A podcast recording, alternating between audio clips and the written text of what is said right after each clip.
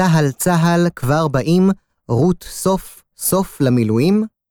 מאת גל פרל, חוקר במרכז דדו וסרן במילואים בעוצבת הצנחנים חיצי האש. מתוך בין הכתבים, גיליון 41, 75 שנות מילואים. מבוא מלחמת לבנון הראשונה הייתה מבחן קרבי ראשון לשורה של יחידות שהוקמו בצה"ל לאור לקחי מלחמת יום הכיפורים. אחת מהן הוקמה באופן חריג דווקא במערך המילואים. בצה"ל, תפיסת בניין הכוח היא שמערכות נשק ותפיסות מבצעיות מטמיעים קודם כל במסגרת סדירה, ובהמשך, חייליה ישרתו במסגרת דומה ביעודה במילואים. במקרה של חטיבת הצנחנים 409, שהוקמה ב-1977 ונועדה לפעול בעומק כחטיבת נ"ט, הוחלט לעשות הפוך, מתוך הבנה שלצבא נדרשת מסגרת שאנשיה מיומנים וכשירים לפעולה זו כמה שיותר מהר. אנשי החטיבה שירתו תקופות מילואים ממושכות במטרה להביא אותה במהירות לכשירות מבצעית גבוהה.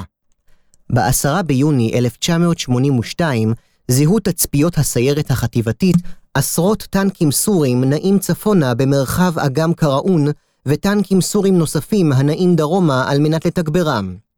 גדוד הצנחנים 697, בפיקוד רב סרן אירי כהן, שהיה מעל לכופריה, ערך את פלוגות הנגמ"שים שלו, שעליהם משגרי טילי נ"ט מסוג TOW, ופתח באש.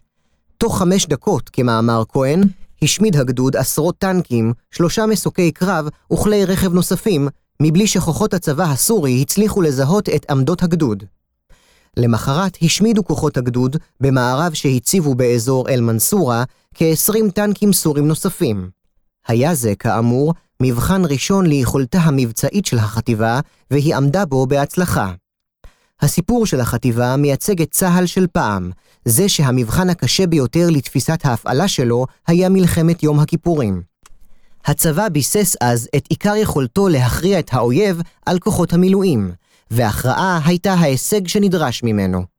לא היה כמעט הבדל בציוד, ביכולות ובמשימות בין החטיבות הסדירות לחטיבות המילואים. נשאלת השאלה, האם צה"ל עודנו כזה, ואם לא, האם הוא צריך להיות?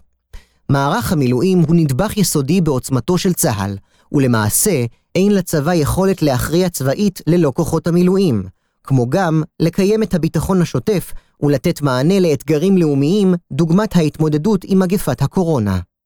בחודשים האחרונים שוררת בישראל סערה ציבורית.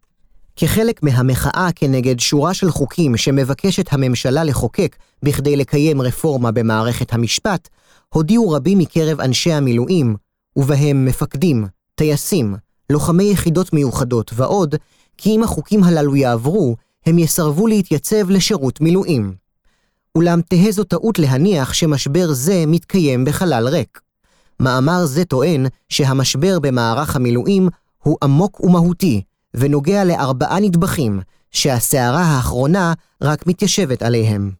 נדבכים אלו נוגעים לפיחות מתמשך בכשירות ומקצועיות כוחות המילואים, לערעור שגוי בתפיסת נחיצותם, לאתגרים גדולים ביכולת וברצון של המשרתים לאזן בין העבודה, החיים הפרטיים ושירות המילואים, וכן לראיית הצבא הסדיר, גם היא שגויה, את מערך המילואים כילד חוץ, שכשירותו נמוכה, והוא יותר בחזקת בעיה מאשר פתרון. מאמר זה יתאר את המילואים כתופעה ישראלית ייחודית. לאחר מכן ינתח את הגורמים למשבר במערך המילואים היבשתי, את האתגרים העומדים לפתחו כיום, כמו גם את תפקידיו ואתגריו במלחמה הבאה, ולבסוף יוצג פתרון אפשרי להתמודדות עם המשבר. המילואים, תופעה ישראלית ייחודית. המילואים הינה תופעה ישראלית ייחודית, משום שלאורך השנים עיקר כוחה הצבאי של ישראל היה מבוסס על כוחות המילואים. יתרה מזו, צה"ל ייחודי בכך שבמערך המילואים שלו מצויות חלק ניכר מן העוצבות המוגדרות ככוח המכריע שלו ביבשה. הסיבה להיות המילואים נדבך חשוב ומרכזי בתפיסת הביטחון של מדינת ישראל, נבעה מן הצורך להתמודד עם בעיית יחסי הכוחות שנטו באופן מובהק לטובת מדינות ערב.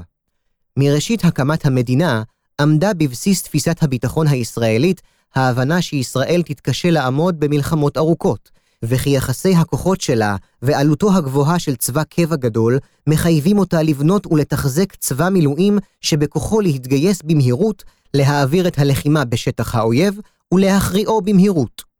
המהירות, כאמור, הייתה סוגיית מפתח לא פחות מהצורך במסה. מבחינה כלכלית, ויש מקום לחזור ולהדגיש זאת, מערכי מילואים הינם מודל יעיל וחסכוני במיוחד. לו הייתה ישראל מבקשת להחזיק את סדר הכוחות של המערך בקבע, העלויות היו עצומות. מודל המילואים מאפשר ללכת עם ולהרגיש בלי. המודל מאפשר מעבר בעלי מקצוע מיומנים מהצבא הסדיר למילואים, מבלי שנדרש להכשירם. בנוסף, מודל הגיוס של צבא העם מייצר שכבת קצונה איכותית במיוחד, שכן הצבא יכול למיין ולבחור את הטובים מבין המגויסים והמגויסות, שבהמשך עוברים לשרת בתפקידי פיקוד ומטה במילואים. מערך המילואים כפי שנבנה, התבסס על התפיסה כי כלל משאבי האדם והחומר להם נזקק הצבא במלחמה, מגויסים בזמן קצר, שעות עד ימים אחדים. יצירת הכוח הלוחם מאזרחים לחיילים, כמעט ללא שלבי מעבר מסובכים וממושכים, והכפפת כלל המשק למלחמה, אפשרו למדינה מענה הולם לבעיה יסודית זו. במלחמות ישראל היה לכוחות המילואים תפקיד חיוני ולא פעם מכריע. כאמור, במלחמת יום הכיפורים הם עמדו במבחנם הקשה ביותר, ויכלו לו. בחזית הצפון לחמה חטיבת השריון במילואים 679 בקרבות הבלימה כנגד הסורים כבר בליל המלחמה הראשון, ובהמשך בקרבות ההבקעה לשטח סוריה. בסיום המלחמה הוצאו שניים מגדודי חטיבת הצנחנים במילואים 317 וכבשו את החרמון הסורי. בחזית הדרום הוטלה צליחת התעלה על אוגדת מילואים 143 בפיקוד אלוף במילואים אריאל שרון. חטיבת הצנחנים מילואים 247 שבאוגדה צלחה אותה ראשונה, אף שבטרם המלחמה הוערך שכוחות המילואים לא יוכלו למשימה זו, והקימה את ראש הגשר. בהמשך, חטיבת השריון במילואים 421 מהאוגדה הייתה זו שהשמידה את בסיסי הטקה בגדה המערבית. שקיעת צבא המילואים אולם לאחר מלחמת שלום הגליל, החלו מגמות ארוכות שנים שניתן לתארן כשקיעת צבא המילואים, תוך פיחות במעמדו בחברה הישראלית בכלל ובצה"ל בפרט. מגמות אלו הן מעגל הקסמים של החיסכון בימ"מ לטובת התעצמות, השינויים באופי האיומים על ישראל, העלות הגוברת של שימור כשירותם של אנשי המילואים, החשש מהביקורתיות של אנשי המילואים, עליית מאמץ האש על חשבון מאמץ התמרון, הקושי בשכנוע קצינים לקחת על עצמם תפקידי פיקוד במילואים, התפיסה שאפשר להסתדר רק עם הסדיר, והירידה בתחושת הנחיצות בקרב המשרתים. מעגל הקסמים של החיסכון החל מאמצע שנות ה-80 של המאה הקודמת, החל להיווצר מעגל קסמים של החיסכון בימ"מ לטובת התעצמות. למין סיום מלחמת לבנון, וביתר שאת בעשור שלאחר מכן, צומצמו ימי המילואים מעשרה מיליון לארבעה מיליון בסוף העשור שלאחריו. בנוסף לפיחות בימי המילואים, הורד גיל הפטור משירות מ-54 ל-45. הסיבה לשינוי נבעה מכמה גורמים, שהראשון שבהם הוא הסכמת משרד הביטחון כי כסף שיחסוך הצבא מצמצום ימ"מ ניתן יהיה להפנות לתקצוב צרכים אחרים, פנים-צה"ליים. למעשה, היווה ההסכם תמריץ לצה"ל לחסוך בימ"מ ושיקף במובנים רבים את סדרי העדיפויות של המטכ"ל. הגורמים הנוספים היו עלייה במספר המתגייסים במחזורי הגיוס בעקבות העלייה הגדולה מחבר המדינות, כמו גם הריבוי הטבעי, והתחושה הציבורית שתהליכים מדיניים שהחלו, ובהם הסכמי אוסלו, המשא ומתן עם סוריה והסכם השלום עם ירדן, יביאו להפחתה בנטל הביטחוני. את התקציב שנחסך השקיע צה"ל בהצטיידות במערכות טכנולוגיות מתקדמות, שגרמו, במעין פרדוקס, פערים גדולים יותר בין הכוחות הסדירים למילואים, בניידות, שרידות וקטלניות. דוגמה לכך היא הסבה לאחור שחווים חיילי מילואים בחטיבות השריון לדגמי טנקים מתקדמים פחות מאלו עליהם הוכשרו בסדיר. צמצום ימי המילואים לאימונים לצד מערכות טכנולוגיות מורכבות שחייבו זמן ממושך להכשרה והטמעה, הרחיבו את פעלי הכשירות הללו.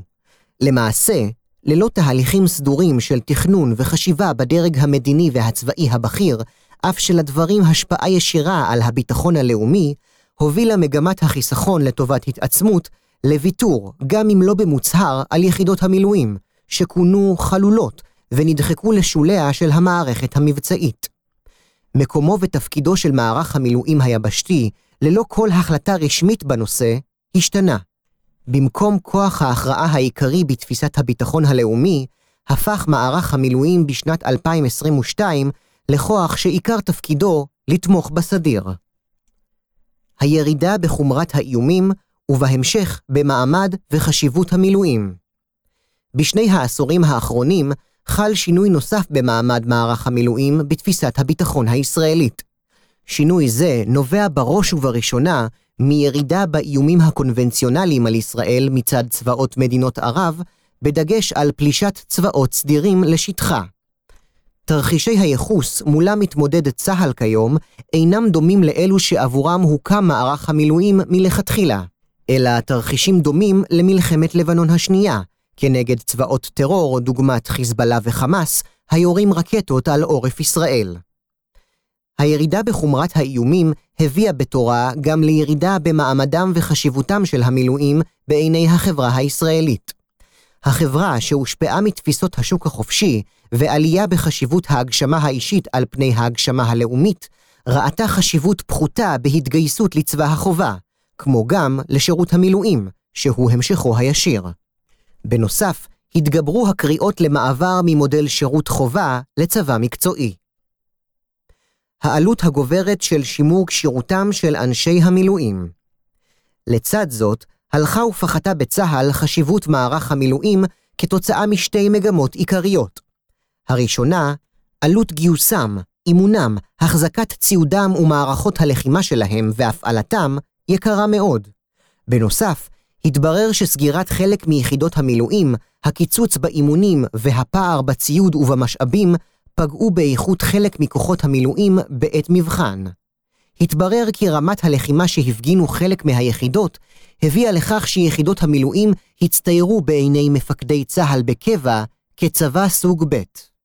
אירועים קשים בהם היו מעורבים כוחות מילואים, בין שבקרב בג'נין במבצע חומת מגן, או בקרבות בעת השעבי במלחמת לבנון השנייה, חיזקו מגמה זו וגרמו לחלק ממפקדיו הבכירים של הצבא לראות ביחידות המערך בבחינת נטל יותר מאשר ערך. כיום, לפי נתונים שהציג בשנת 2022 תת-אלוף אמיר ודמני, ראש חטיבת תכנון ומנהל כוח האדם בצה"ל, מהווים משרתי המילואים בכלל צה"ל 5% מכלל אזרחי המדינה, ו-17% מהאוכלוסייה בגילאי השירות. כאחוז אחד מהם מוגדרים כמשרתי מילואים פעילים המשרתים למעלה מ-20 ימים במצטבר בכל שלוש שנים. כשעוסקים בכשירות מערך המילואים, יש להישמע לאזהרה של אלוף במילואים ישי בר, שעשה את עיקר שירותו הצבאי במילואים. לדברי בר, כשמביאים בחשבון את ניסיונם המבצעי והמקצועי המצטבר של מפקדיה ולוחמיה, הרי שחטיבת הצנחנים במילואים שעליה פיקד בשלהי שנות ה-80, שהיוותה מדגם מייצג של מערך המילואים דאז, הייתה טובה יותר מהמקבילה הסדירה שלה. זהו אינו עוד המצב. כשירות המילואים מחייבת שני משאבים, כסף וזמן. עלות אימון יחידות המילואים אינה נמדדת רק בתקציב הצה"לי, אלא גם בנזק הנגרם למשק מהיעדרותם הממושכת של אנשי מילואים ממקום עבודתם. ניתן לומר בהפשטה שהזמן הוא בעיקר של משרתי המילואים והכסף של המערכת. את המפגש ביניהם ניתן לסכם במשפט תביא אותי לאימון ואל תבזבז לי בו את הזמן. העלות הכוללת של השניים היא שהביאה כבר לפני יותר מעשור את ממשלות ישראל והדרג הצבאי הבכיר להחלטה להפעיל כמה שפחות יחידות מילואים ככל שהמצב מאפשר. אנשי המילואים מצידם הפגינו פחות ופחות מוטיבציה לשרת במילואים נוכח הקשיים שבשירות והתרחקותו מלב הקונצנזוס הציבורי. לאחר מלחמת לבנון השנייה, יושמה בימי הרמטכ"ל גבי אשכנזי תוכנית אימונים לכלל מערך המילואים הלוחם, אשר הנחה על חיזוק יכולת התמרון ביבשה כדגש מרכזי לתר"ש. בניית מענה התקפי מחייבת שילוב מאוזן ונכון של יכולת תמרון ויכולות אש. וכך, בשנת 2007, קיימו רוב יחידות היבשה המתמרנות אימונים מלאים באש. בנוסף, מונו לחלק מיחידות המילואים מפקדים מתוך מערך המילואים עצמו, בניגוד לנוהג הקודם, לפיו פיקדו על היחידות מרמת חטיבה ומעלה קצינים בקבע. תהליך החזרה לכשירות היה מרשים, אך עד מהרה שבה המטוטלת ונטטה לצד השני. למין 2010 שבה המטוטלת של הקיצוצים, וצה"ל צמצם את אימוני המילואים. כך למשל, לאחר מבצע צוק איתן, הצביע דוח מבקר המדינה על כשירות נמוכה בחלק ניכר מיחידות מערך המילואים בזרוע היבשה. המבקר קבע כי לצה"ל אין תקציב קשיח ומוגן מקיצוץ לאימון המילואים, והצבא אינו מקפיד על רצף אימונים בהתאם למודל האימונים בגדודים ועל מחזוריות האימון. ישנם, נכתב בדוח, פערים משמעותיים במערך ההחזקה באוגדות המילואים. מגמה זו נותרה בעינה, זולת חריגה של עלייה בכשירות בכהונת הרמטכ"ל גדי איזנקוט, שלאחריה שוב זזה המטוטלת לצד השני. החשש מביקורתיות של אנשי המילואים יש להודות שהדרג המדיני והצבאי הבכיר נמנעים מגיוס והפעלת מילואים גם מפני שאנשי המילואים נוטים להיות ביקורתיים יותר כלפי צה"ל והמצב בשטח, בין אם בשטחי אימונים, דוגמת גנבות האמל"ח בשטחי צאלים, ובין אם בתעסוקות המבצעיות ובלחימה. זו ביקורת שמגיעה ללב השיח הציבורי ברגע שנגמר שירות המילואים הפעיל. כך למשל, הפסיק צה"ל לזמן מילואימניקים לתעסוקה בלבנון החל משנת 1985 ועד לנסיגה בשנת 2000, בשל מחאה ציבורית שהובילו אנשי מילואים שחזרו מלבנון ושאלו מה בעצם יש לצה"ל לחפש שם. עליית מאמץ האש על חשבון מאמץ התמרון. הימנעות זו נובעת גם מעליית מאמץ האש על פני מאמץ התמרון היבשתי. בעוד שחל פיחות במעמדו של מאמץ התמרון היבשתי, שהפעלתו מחייבת מאמץ לוגיסטי ניכר, מלווה כמעט תמיד בנפגעים והוא אינו מבטיח הישגים, נטו מפקדי צה"ל להעדיף בשלושת העשורים האחרונים הפעלת כוח אווירי ואש מנגד. כך היה במהלך השהייה בלבנון, במלחמת לבנון השנייה ובמבצעים ברצועת עזה. מערך המילואים עבר בשנים האחרונות מגוון תהליכי שינוי והתאמה. בין היתר, המערך עבר טלטלה במסגרת הרפורמה לשינוי דיפרנציאלי של כשירותו, שנעשתה בימי הרמטכ"ל גדי איזנקוט, ושחרורם של כמאה אלף חיילי מילואים לא חיוניים. חלק מיחידות המערך, בדגש על הכוחות המתמרנים, הן כשירות יותר, וחלק הפכו לכאלה שכשירותן ירודה משום שהסבירות שיקחו חלק בלחימה הפכה נמוכה. כחלק ממנעד תפיסות ההפעלה למערך המילואים, ישנן אומנם מסגרות מילואים מתמרנות שצה"ל שומר בכשירות גבוהה יחסית, ככוח הכרעה במצב מלחמה. אולם מספרן פחת וגם הנכונות להפעילן היא נגזרת של חומרת תרחיש העימות. כובד הנטל והירידה במעמד וחשיבות המילואים בעיני החברה הישראלית מקשים על הצבא לשכנע מפקדים לקחת על עצמם את תפקידי המ"פ והמג"ד, אבל גם תפקידי מטה וסגן. במקביל, מתקיימת מגמה של גידול המפקדות, חיזוק מערכי האש והטיית מפקדי המילואים לעבר המטה, בעיקר של מערכי הסדיר. שם יוכלו לסייע מניסיונם לקציני הקבע בתכנון ושליטה. בעוד שנראה שצה"ל נמנע מהפעלת מערך המילואים המתמרן, הוא כן מפעיל, כבר שנים ארוכות, כוחות מילואים השלובים בכוחות הסדירים, בדומה לאופן שהדבר נעשה בצבאות זרים. חלקים במערך המילואים משמשים כעת להשלמת יכולות למערך הסדיר, בתחומים אשר לצבא הקבע והסדיר יקר ולא יעיל להחזיק בשגרה.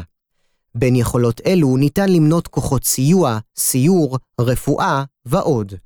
מגמה זו הינה בניגוד לקו הרשמי של הצבא, לפיו מערך המילואים הוא כוח ההכרעה העיקרי ביבשה. בין שמדובר בפלוגה מסייעת לגדוד חי"ר סדיר או כוח רפואי, הרי שזול ויעיל יותר לקיים מערכים אלו במילואים. מנגד, ישנם בצה"ל כוחות מילואים השייכים לגזרה ספציפית ופועלים רק בה בשגרה, בביטחון שוטף ובחירום. רמת הכשירות של כוחות אלו משתנה, אולם בשל שיוכם הקבוע לגזרה נתונה, הם מתמחים בפעילות בה, ובכך טמון יתרונם.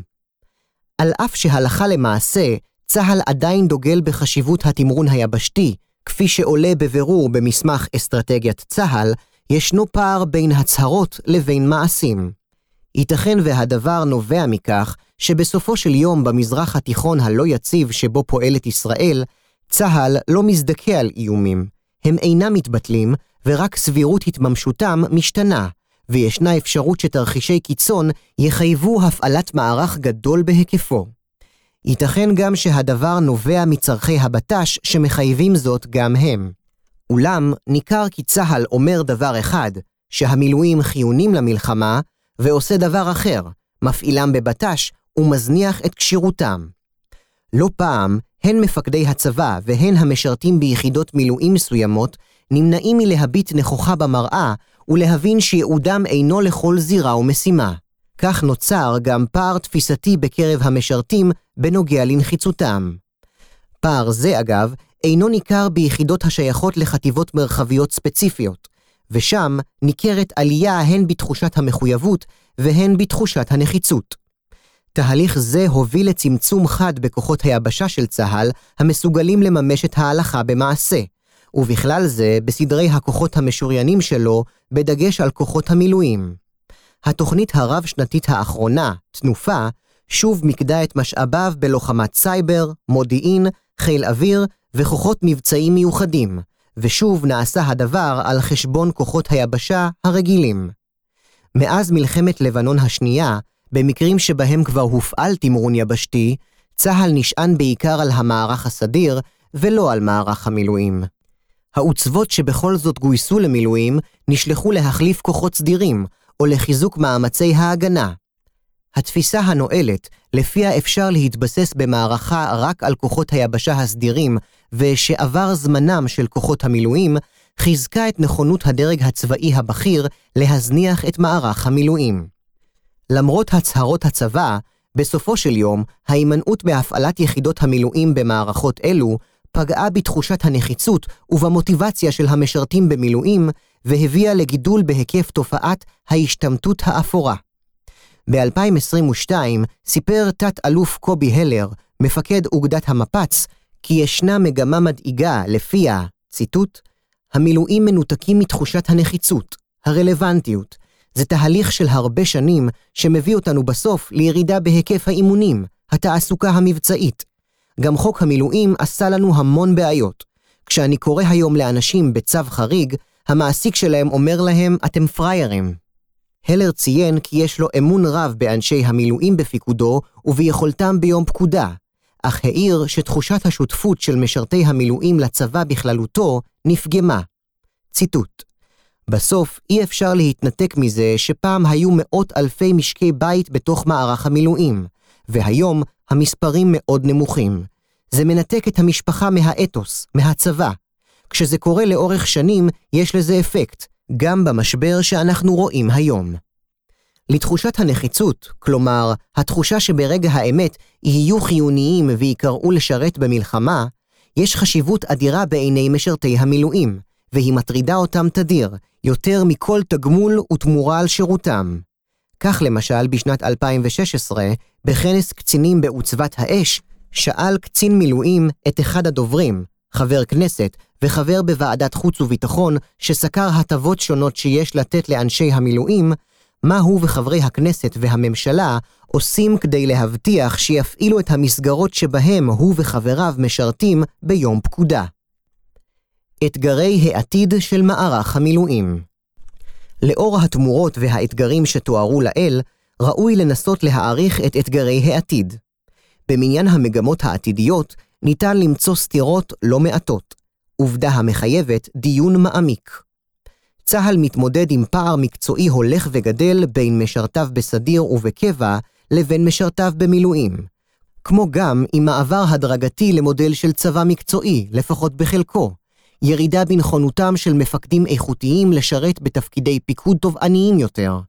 המלחמה הבאה תציב אתגר כפול למערך המילואים ביבשה, הן בעורף והן בתמרון בחזית. ולבסוף, הצורך לצקת משמעות וחשיבות לשירות המילואים, שכן בלעדיה תפחת המוטיבציה לשרת.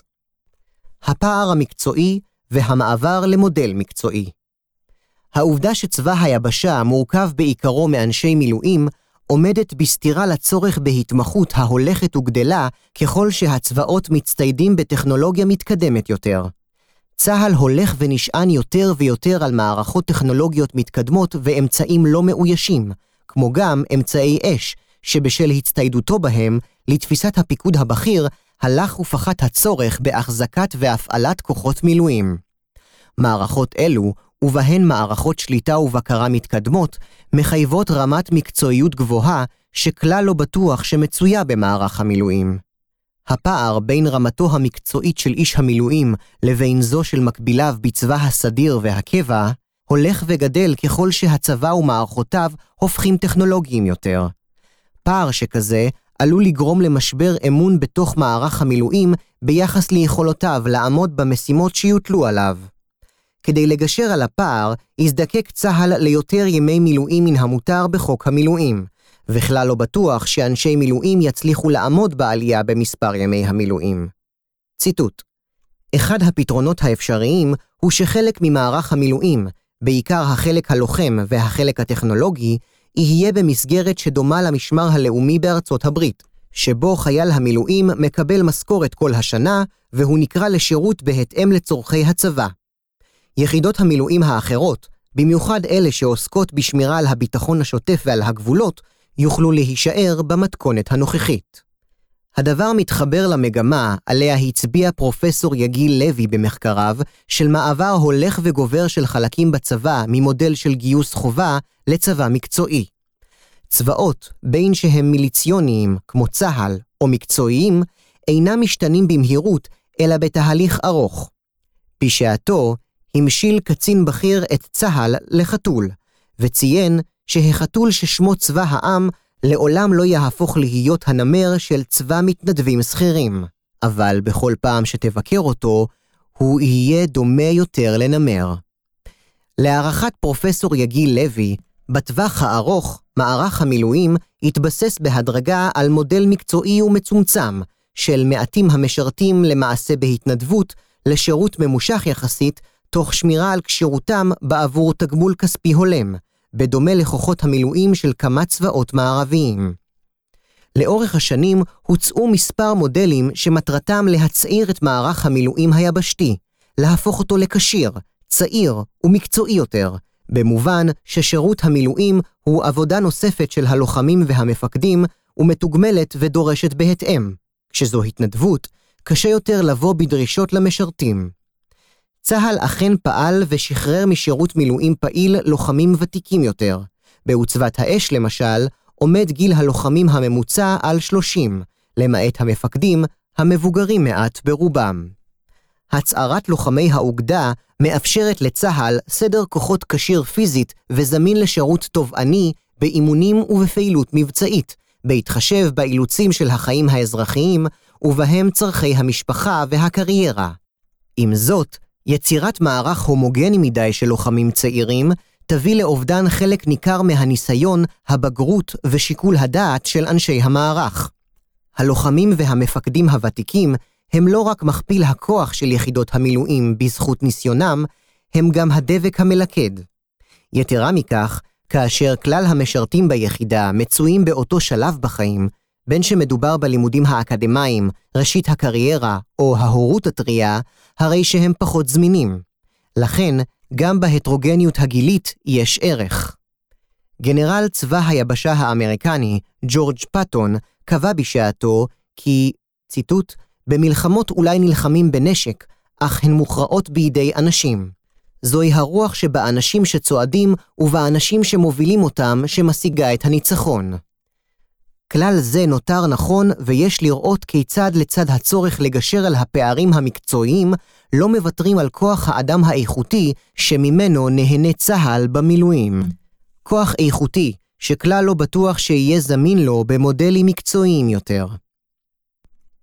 ירידה בנכונות מפקדים איכותיים במילואים לשאת בעול הפיקוד. אתגר אחר ההולך והופך משמעותי הוא הקושי לשכנע קציני מילואים איכותיים לקבל פיקוד על פלוגות וגדודים. ישנו קושי מהותי, נוכח התעצמות הקשיים המוכרים, ובהם היכולת לאזן בין תפקיד פיקודי תובעני לחיי משפחה וקריירה, ופיחות בסובלנות בעולם התעסוקה לאילוצים אלו, נוכח מיעוט המשרתים, לרתום לכך את הטובים ביותר. לרוב יש רק מועמד אחד לכל תפקיד. במקום זאת, נראה כי צה"ל מטיל את הפיקוד על יחידות מילואים על אנשי קבע, ואף שוקל לעשות כן, לא רק ברמת מפקדי הגדודים, אלא ברמת מפקדי הפלוגות. היעדר השקעה של הצבא בתחום פיתוח שדרת הפיקוד, אולי המרכזי והמהותי ביותר מבין מרכיבי האיכות של צבא המילואים, תביא לפגיעה ביכולתו לפעול באופן מיטבי בשדה הקרב. הפתרון שצה"ל מאמץ, לפיו הוא ממנה קצינים בקבע כמפקדי מסגרות מילואים, הוא כמאמר חלק ממפקדי המילואים, פתרון לא טוב ולא מקצועי. גם במערכה הבאה, כתב בשעתו אלוף אמיר ברעם, יידרש לצה"ל כושרם של המפקדים בכל דרג לפעול באופן גמיש ולהסתגל לתנאי קרב חדישים, תוך כדי לחימה לנוכח שינויים, אי-ודאות ופעולת הצד שמנגד. בכל מודל מילואים שיהיה לצה"ל, מקצועי והתנדבותי יותר או פחות, יידרשו מפקדיו לפעול כפי שתיאר ברעם, ועל כן יש להשקיע בכדי לגייס ולרתום את הטובים שבמפקדים הזוטרים לתפקידי פיקוד תובעניים יותר, כמו פיקוד על פלוגות וגדודים. המילואים ותפקידם במענה ההתקפי של צה"ל במלחמה. ראשית, ראוי לציין שמאז מבצע שומר חומות שהתרחש במאי 2021, התחזקה ההבנה שהלוקסוס בדמות מערכות חד-זירתיות הסתיים. לא מן הנמנע שהמערכה הבאה תהיה מערכה רב-זירתית, בה יידרש צה"ל לפעול במקביל במספר זירות לחימה, בין שיש בהן זיקה, והן מתואמות ותומכות זו את זו, ובין שלא. הזיקה בין הזירות אינה תנאי להגדרת מערכה רב-זירתית, כי אם הצורך של צה"ל להתמודד במקביל עם יותר מזירת לחימה אחת. במקור צה"ל נבנה לכך, והמענה היה בעיקרו בידול ודירוג אסטרטגי בין הזירות ותמרון הכרעתי, כאמור באופן מדורג, בכל זירה וזירה. מאז מלחמת לבנון הראשונה, ישראל לחמה בשורה של מערכות חד-זירתיות קצרות, אך לא פעם אלו מתארכות ומסתיימות בהישג מוגבל מאוד, כשבמקביל גדל רצונם של אויביה להפוך את המערכות לרב-זירתיות. בכל האמור במענה ההתקפי, ישנה מחלוקת בשאלה מה המענה הנכון לאיומים שמציבים אויביה של ישראל. ישנה גישה אותה הציג אלוף במילואים גרשון הכהן, לפיה, ציטוט, זירת המלחמה הולכת ומועתקת אל המרחב הבנוי ומתכנסת בעיקר מוקדיה אל מבוכי המרחב העירוני. בתנאים אלה, תובעת הלחימה ברחובות העיר מהצד התוקף הפעלת מסת כוח רחבת היקף. טיהור בית רב-קומתי אחד יכול להצריך כוח בסדר גודל פלוגתי, וגדוד חי"ר יכול להיבלע בלחימה יומית בטיהור רחוב אחד ממוצע. גישה זו קיבלה חיזוק לתקופתה לאור ההתרחשויות במלחמת רוסיה-אוקראינה, שבה נדרשו שני הצדדים לסדרי כוחות גדולים שעולים על אלו שהצבאות הסדירים שלהם יכלו לספק. יש לציין שבמהלך המלחמה, רוסיה ואוקראינה גייסו מאות אלפי אנשי מילואים, שלחלקם הכשרה קודמת ולחלקם אין הכשרה צבאית כלל, והעבירו אותם אימוני הכשרה ורענון בהתאמה. לישראל, לעומת זאת, לא יהיה זמן להכשיר מסות של חיילים בעיצומה של המלחמה, וניכר כי במקרה זה תקף הלקח שעולה מן השאלה מתי בנה נוח את התיבה? לפני המבול. מנגד, יש הטוענים כי בהפעלה נכונה של מאמצי אש, בעיקרה אווירית ומדויקת, בשילוב עם כוחות מיוחדים וכוחות קומנדו, ניתן להכריע ארגונים שכאלה, והתמרון הפך ללא רלוונטי. פרופסור יואב גלבר כתב כי למעשה, ציטוט, הדיון הוא על דמותה של המלחמה העתידית. צה"ל מוכן היטב למלחמה חדשנית, המבוססת על עוצמה טכנולוגית, אווירית וימית, ועל כוחות מיוחדים, ואינה נזקקת למסות של כוחות יבשתיים רגילים. מבקריו של הצבא טוענים שהוא אינו מוכן למלחמה קונבנציונלית מן הסוג הישן, והשאלה שלאיש אין תשובה מבוססת עליה, היא האם תם זמנן של מלחמות מן הסוג הזה. צה"ל טרם קיבל הכרעה מפורשת בסוגיה. הפיקוד הבכיר שלו הצהיר כי בעימות הבא, תמרון מהיר ואגרסיבי, הכולל בתוכו כוחות מילואים, הוא מחויב המציאות. ומנגד, בכל האמור בהשקעת המשאבים, הרי שהמערך כולל בתוכו כוחות כשירים מאוד, וכוחות שאינם כשירים כלל. בעצם, נשאלת השאלה, האם צה"ל מותיר בידיו שוליים רחבים דיו של יכולות ויחידות מתמרנות כשירות במילואים, בכדי להתאים את המענה גם לתרחישים צפויים פחות וחמורים יותר ממבצע מוגבל נוסח עופרת יצוקה וצוק איתן. צבאות הם ארגונים שמרניים באופיים. החשש כי בטרם יושלם השינוי יידרש הצבא ללחימה, מחייב תהליכי שינוי איטיים יחסית, אבל עליהם להיות תמידיים. גם ללא הכרעה מובהקת בטיב המענה שיגבש הצבא, אל לא להניח את כל הביצים בסל אחד. סביר מאוד כי בשנים הקרובות יהפוך מערך המילואים ביבשה לדיפרנציאלי, ויכלול מספר סוגי יחידות. יהיו יחידות מילואים מקו דרג ראשון, ובהן כמובן החטיבות המתמרנות של צה"ל, מחילות הרגלים והשריון, שיאומנו ויצוידו בכדי שתהא בידם יכולת לחימה גבוהה, ולצידם כוחות עתודה של מילואים מקו דרג שני, שכשמם כן, יהיו אלו אשר להם יוקצו פחות משאבים בכוח אדם, ציוד וימי אימונים. הכשירות תיגזר מהמשימות שאותן מיועדות יחידות המילואים לבצע, ובהן החלפת כוחות סדירים בגזרות הביטחון השוטף בכדי לפנותו ללחימה בחזית, משימות הגנה בחזיתות השונות, וכן משימות התקפיות, לצד או בעקב הכוח הסדיר בחזית. בניין הכוח למשימות אלה נדרש להיעשות לפי קריטריונים ברורים ומדידים. הכשירות של כוחות המילואים לבצע משימה זו יכולה להשתנות מיחידה ליחידה, אך הכשירות של היחידות המדורגות בכשירות גבוהה חייבת להיות קשיחה ומלאה, וחובה לשמר אותה על אף אתגרי התקציב. כשירות זו מאפשרת לצבא את היכולת להוציא לפועל תמרון מהיר, ופגיעה בה תביא את צה"ל שוב למציאות שבה הוא נסמך רק על המערך הסדיר, כפי שהיה במבצע מגומגם ומתמשך כמו מבצע צוק איתן, או לחלופין, מכניס ללחימה כוחות מילואים לא כשרים, כפי שהיה במלחמת לבנון השנייה. בשנים האחרונות, בשל מורכבות הולכת וגדלה בזירות השונות, מאפייני העימות המוגבל ואופי המשימות, שבהן לשגיאות טקטיות עלול להיות מחיר אסטרטגי, ובשל מערכות שליטה ובקרה מתקדמות שבהן הצטייד צה"ל, נזנחה תפיסת הפיקוד מוכוון המשימה שבה דגל צה"ל. תפיסה זו קבעה שלמפקד בשטח יש את החופש לבחור כיצד לבצע את משימתו לאור המטרה, בשל דינמיות שדה הקרב והצורך לנצל הזדמנויות ולהגיב לאירועים. לפי תפיסה זו, כמאמר הרמטכ"ל משה דיין, ציטוט, מוטב להיאבק בסוסים אבירים כאשר הבעיה היא איך לבלמם, מאשר לדחוק ולהאיץ בשברים המסרבים לזוז. במקומה, אימץ צה"ל תפיסת פיקוד פרטני, ומתקיים מיקרו-ניהול ומיקרו-פיקוד המחנך למפקדים עם ראש קטן, שיצפו גם בעימות רחב להנחיות ברמה פרטנית שכזו, אף שהקשב של הרמות הממונות לא יהיה פנוי לכך. יתרה מכך, ההיקף הנרחב של הלחימה בעימות שכזה יחייב לפעול בתפיסת פיקוד משימה בכדי לממש את עקרונות המלחמה ולעמוד במשימות. במערך המילואים התופעה פגעה פחות, כי החשיבה האזרחית ותרבות הראש הגדול הם האתוס המוביל, שדוחק בינתיים את המרובעות הצהלית. אלוף במילואים ישראל טל כתב בשעתו כי בתחום החומר עולה בדרך כלל צבא סדיר על צבא מילואים, אך בתחום הרוח עדיפה לעתים המיליציה. הניידות למשל, מצד החומר, היא פועל יוצא של איכות וטיב הציוד ושל המומחיות המקצועית, ואילו מצד הרוח היא פועל יוצא של מוטיבציה, יוזמה, העזה, גמישות מחשבתית וכושר אלתור, מצב של תודעה.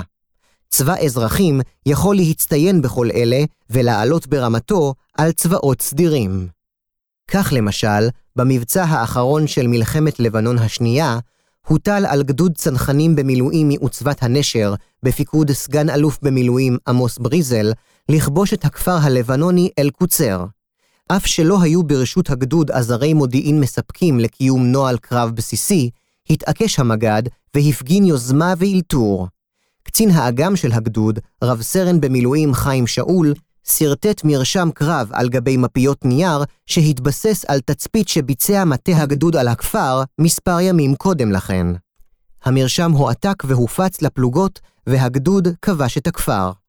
דפוס כזה אינו מתרחש על פי רוב במערך הסדיר, והוא מעיד על גישת can do של מסוגלות וביטחון ביכולת, כמו גם של חשיבה יצירתית ודבקות במשימה שאופיינית לכוחות המילואים של צה"ל.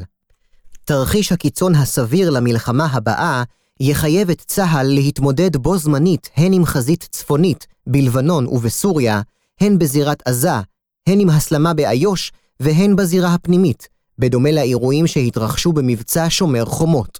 ייתכן שגם עם איום במעגל שלישי מצד איראן. בתרחיש זה, העורף יספוג אש בהיקפים חסרי תקדים, וצה"ל יידרש להגן בכל הזירות ולתקוף בחלקן. ישנם כאמור גם תרחישים שבהם יתממשו רק חלקים מתסריט זה, ועדיין, בכל תרחיש קשה לראות את צה"ל עומד במשימותיו ללא מערך מילואים יבשתי כשיר, זמין ומיומן. לאורך השנים הצליח צה"ל לנהל כנגד החמאס והגאפ ברצועת עזה מספר סבבי לחימה מבוססי אש, שבמהלכם פגע במערכים קריטיים של האויב ובפעילי טרור רבים.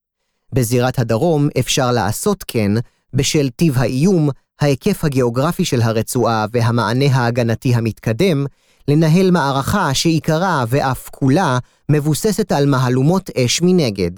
לעומת זאת, בזירה הצפונית לא תוכל ישראל לעשות כן. היקף וחומרת האיום על העורף ויכולתו של חיזבאללה לפגוע ביישובים בגבול לבנון יחייבו את צה"ל להפעיל, לצד מהלומות אש עוצמתית, מערכתית ומדויקת, תמרון אגרסיבי ומהיר לשטח האויב בכדי להסיר את האיום. לפיכך, לצבא נדרשת יכולת יבשתית משלימה למאמץ האש, הכוללת כוחות סדיר ומילואים שניתן יהיה לגייס ולהפעיל באגרופי מחץ בתמרון מהיר, שיפשוט ויפגע בכוחם הצבאי של חיזבאללה וחמאס. הצורך במילואים הוא חיוני, שכן גודלו של השטח בלבנון, מורכבותו וצפיפות השטחים הבנויים בעזה, לא תאפשר לו לפעול בכוחות הסדירים לבדם. נדרש כוח יבשתי של צוותי קרב משולבים, שידעו לנוע ולהעתק מהר מזירה לזירה, לבצע פשיטות מהירות, בגמישות ובשילוביות הדוקה ורב-זרועית עם רכיבי אש ומודיעין, כמו גם לפגוע באופן יעיל בפעילי האויב במגע ישיר. כוחות אלו, שהתבססו על יכולת עיבוד מודיעין מהירה, יוכלו לצוד את האויב הנעלם, שנמנע ככל יכולתו מעימות ישיר עם הצבא, ומתבצר במנהרות ובונקרים. בהינתן שצה"ל הוא באופיו צבא מיליציוני, אמר תת-אלוף במילואים משה צ'יקו תמיר, הפתרון לפערים המקצועיים בקרב יחידות היבשה שלו, ובכלל זה כוחות המילואים, הוא, ציטוט, אימון למתארים מאוד ממוקדים. הקצאת כוחות, בדגש על כוחות המילואים שהזמן שהוקדש לאימונם מוגבל, לזירות ספציפיות באופן קבוע והכשרתם בהתאם, הוא מענה יעיל לאתגרים שמציבה תעסוקת הביטחון השוטף ולמערכות יזומות דוגמת מלחמת ששת הימים ומבצע עופרת יצוקה. התוצאה המוצלחת של מבצע עופרת יצוקה נבעה, לדברי תמיר, מהשילוב של כוחות הקרקע עם האוויר. הם גם הציפו מטרות למאמץ האש, אמר, וגם תמרנו בביטחון.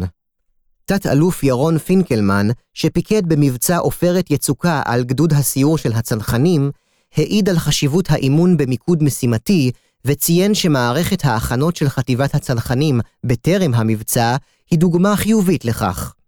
ההכנות הממוקדות, כמו גם פעילות מבצעית בגזרה, לרבות מבצע פשיטה בשטח עזה, הכינו את הכוחות היטב ונטעו בהם אמון ומסוגלות ביכולתם לעמוד במשימה. לדבריו, בתפקידיו הבאים, ובהם כמפקד חטיבת מילואים וכמפקד אוגדה, הרעיון הזה שרת אותו רבות. בכל האמור בבניין הכוח של יחידות מילואים אל מול האתגרים המבצעיים שלהן, וזאת לאור ההבנה הברורה שלמול משאבים מוגבלים, כסף וזמן, נדרש למקד ככל שניתן את הכשירות המשימתית. הדרך לפתרון, ממוקדי משימה ומשמעות. אין ספק, לאור כל האמור לעיל, שצה"ל ניצב בפני הכרח לתקן את הדרוש תיקון בכדי לקיים מערך מילואים יבשתי כשיר, זמין ומיומן. חשוב לציין כי ניתן לגבש מענה לאתגרי תחושת הנחיצות והכשירות. הרמטכ"ל, רב-אלוף הרצי הלוי, אמר לאחרונה בשיחה עם גדוד מילואים כי צה"ל נערך כיום לאתגר רב-זירתי. ציטוט: זה אומר שאנחנו צריכים צבא סדיר וצבא מילואים מאוד מאוד מוכנים, מאוד נחוץ, מאוד רלוונטי. המחשה לאתגר הרב-זירתי ניתנה בחג הפסח האחרון, במהלכו נדרשה ישראל להתמודד עם פיגועי טרור בבקעה ובמקומות נוספים, ועם ירי רקטות מרצועת עזה, סוריה ודרום לבנון. מכאן שנחיצות המערך עלתה. למעשה, אי אפשר בלעדיו, לא בביטחון השוטף, נדבך שתמיד היה ברור, ולא בתחום הביטחון היסודי של השגת ההכרעה במלחמות. בהמשך לכך, ראוי לשים לב למצפן שהכווין את תהליך בניין הכוח ונוהל הקרב שקיים תת-אלוף תמיר לקראת מבצע עופרת יצוקה ברצועת עזה. ציטוט: תוכניות אופרטיביות הן הבסיס ליצירת כשירות מבצעית ולהתמחות של צוותי הקרב החטיבתיים. הגדרת משימות בהירות ובנות השגה היא הבסיס ליצירת הזדהות ואמון של הפקודים במפקדיהם. חיוניות הדבקות במשימה לאור המטרה לא חוזרים אם לא מבצעים, ונפגעים אינם עוצרים יחידה. עמידה בשין כערך עליון, חזרה לבסיס המקצועי-תורתי עם התאמות זירתיות, במיוחד מיומנויות שיטתיות חד-חיליות וטכניקות קרביות משולבות. טיפוח הפיקוד הזוטר, במיוחד שמירה קנאית על אורגניות הנבנית מלמטה למעלה. אימונים מאתגרים בשטח מדמה כבסיס ליצירת תחושת מסוגלות יחידתית. מצפן זה יועד אז למערך הסדיר והמילואים גם יחד. יש לשוב אליו עתה, ובהתאם, לצייד, לאמן ולהפעיל את כוחות המילואים במשולב עם הסדיר, לאור תוכניות אופרטיביות ומשימות בנות השגה, תוך השתחררות מסיסמאות ואתוסים שבשמם התכוננו יחידות מילואים רבות לשלל תרחישים בצורה בינונית ומטה. הדבר ישרת גם את הציפייה המוצדקת של איש המילואים, לפיו מרגע שיגויס לאימון, יתקיים מיצוי זמן אפקטיבי להעלאת הכשירות. אמנם עלות התיקון בדמות אימונים אלו גבוהה, אך היא מהירה יחסית. מנגד, היא מחייבת, כמו שמירה על כושר גופני, תחזוקה מתמדת, ואין להזניח יחידות אלו לאחר שעלה כושרן הקרבי. המיקוד במשימה ספציפית חיוני ליכולתה של יחידת מילואים להיערך אליה בהתאם ולבנות כשירות מקצועית יחידתית. זהו תהליך ארוך, כל תהליך במילואים אורך זמן ממושך. מיקוד זה יחזק בקרב היחידה ואנשיה את תחושת המסוגלות ואת האמון כי אין מתאמנים לקראת תרחיש עמום, אלא לקראת משימות ברורות שהסבירות שידרשו להן ביום פקודה גבוהה. האימון למשימות אלו, בדומה למה שנעשה בשעתו באימוני רף פצ"ן, חייב להיות בשטח ובאופן מדמה ככל שניתן. משימות אלו יוטלו עליהם, ואין בצה"ל מי שיעשה אותן זולתם.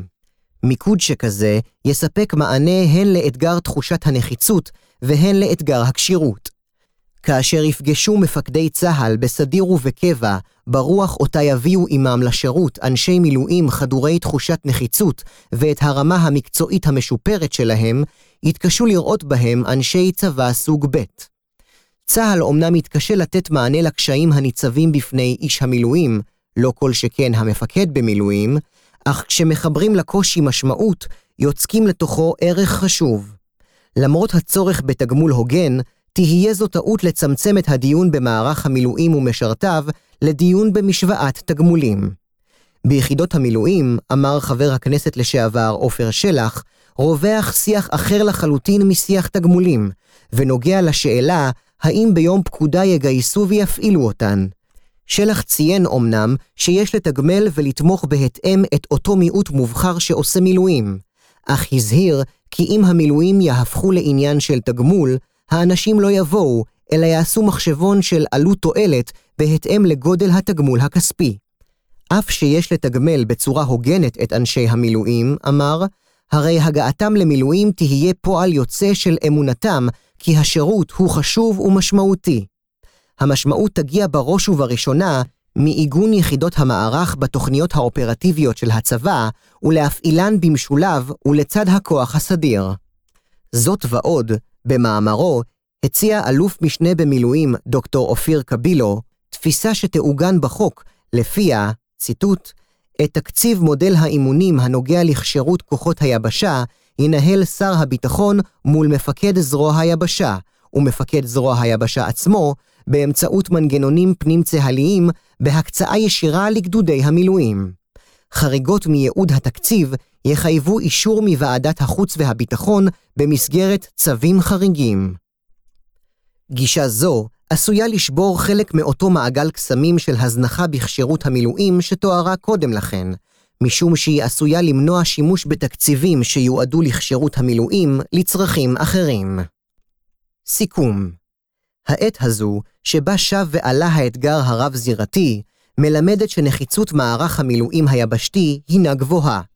צה"ל לא יוכל להכריע במלחמה הבאה בלעדיו. מכאן שהתקופה הקרובה עשויה להוות הזדמנות לרתימת אנשי המילואים מחדש לאתגר, משום ששעת המבחן עשויה להיות קרובה. בטווח הקצר, הדרך להתגבר על המשבר השורר כיום במערך המילואים היבשתי היא באמצעות חיזוק תחושת הנחיצות, שמתחדדת בשל האתגר הרב-זירתי, והשקעה ניכרת ומתמדת באימונים ממוקדים ומשימתיים ליחידותיו. אימונים אלו יחזקו את כשירותם ואת תחושת המסוגלות של המשרתים, כמו גם את תחושת המשמעות לשירות המילואים, שהינו חיוני לביטחון הלאומי. חשוב לציין שהפתרונות המוצעים פה הם חלקיים, ואין לראותם בבחינת קליע כסף פותר כל, אלא כשורה של צעדים אפשריים בכיוון הנכון. למשבר שמתקיים במערך המילואים נדרשים פתרונות כוללים בראייה רחבה, תהליכית וארוכת טווח.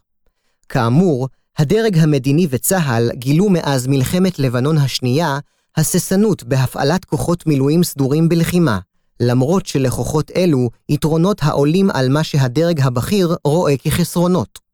ניסיונם המצטבר באימונים ובפעילות מבצעית הוא מכפיל כוח, שילובם התורם לקונצנזוס סביב המהלך, ולבסוף העובדה שמדובר באזרחים חיילים השואלים שאלות, מחייבת את הדרג המדיני לגבש אסטרטגיה סדורה שמפעילה את הכוח בשום שכל.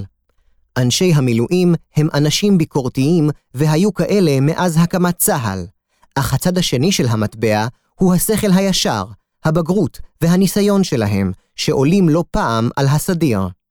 לכן צריך להכיל גם את הביקורת, במידת הסביר, לא סרבנות, ביקורת. כוחות המילואים, על פי ייעודם, אינם חברת שמירה וניקיון של הצבא, אלא עודם חלק אינטגרלי מתפיסת ההפעלה שלו. במקרה של מלחמה רב-זירתית, הצבא לא יוכל להכריע בלעדיהם. ב-2007, לאחר שנהרג חברם, רב סמל אהוד אפרתי, ברצועת עזה, אמרו צנחני מילואים שהמדינה צריכה לדאוג לשני דברים, לתגמול נאות של המעטים שנושאים בנטל המילואים, ולמספיק ימי מילואים כדי לאמן אותם, כדי שהכישלון של מלחמת לבנון השנייה לא יחזור על עצמו. כלל זה נותר נכון כי אין להם תחליף, ורק בשילוב נכון של הפעלת כוחות המילואים והסדיר, יצליח צה"ל להכריע את האויב במלחמה הבאה. המחבר מודה לאלוף במילואים יאיר גולן, תת-אלוף ירון פינקלמן, אלוף משנה אפרים אבני, אלוף משנה ירון סימסולו, אלוף משנה רן פרידמן, אלוף משנה במילואים בועז זלמנוביץ', סגן אלוף במילואים צח אקשטיין, סגן אלוף במילואים אבירם רינג, סגן אלוף דוקטור איתי חיימיניס ודוקטור אמיר ארד על הערותיהם הטובות למאמר.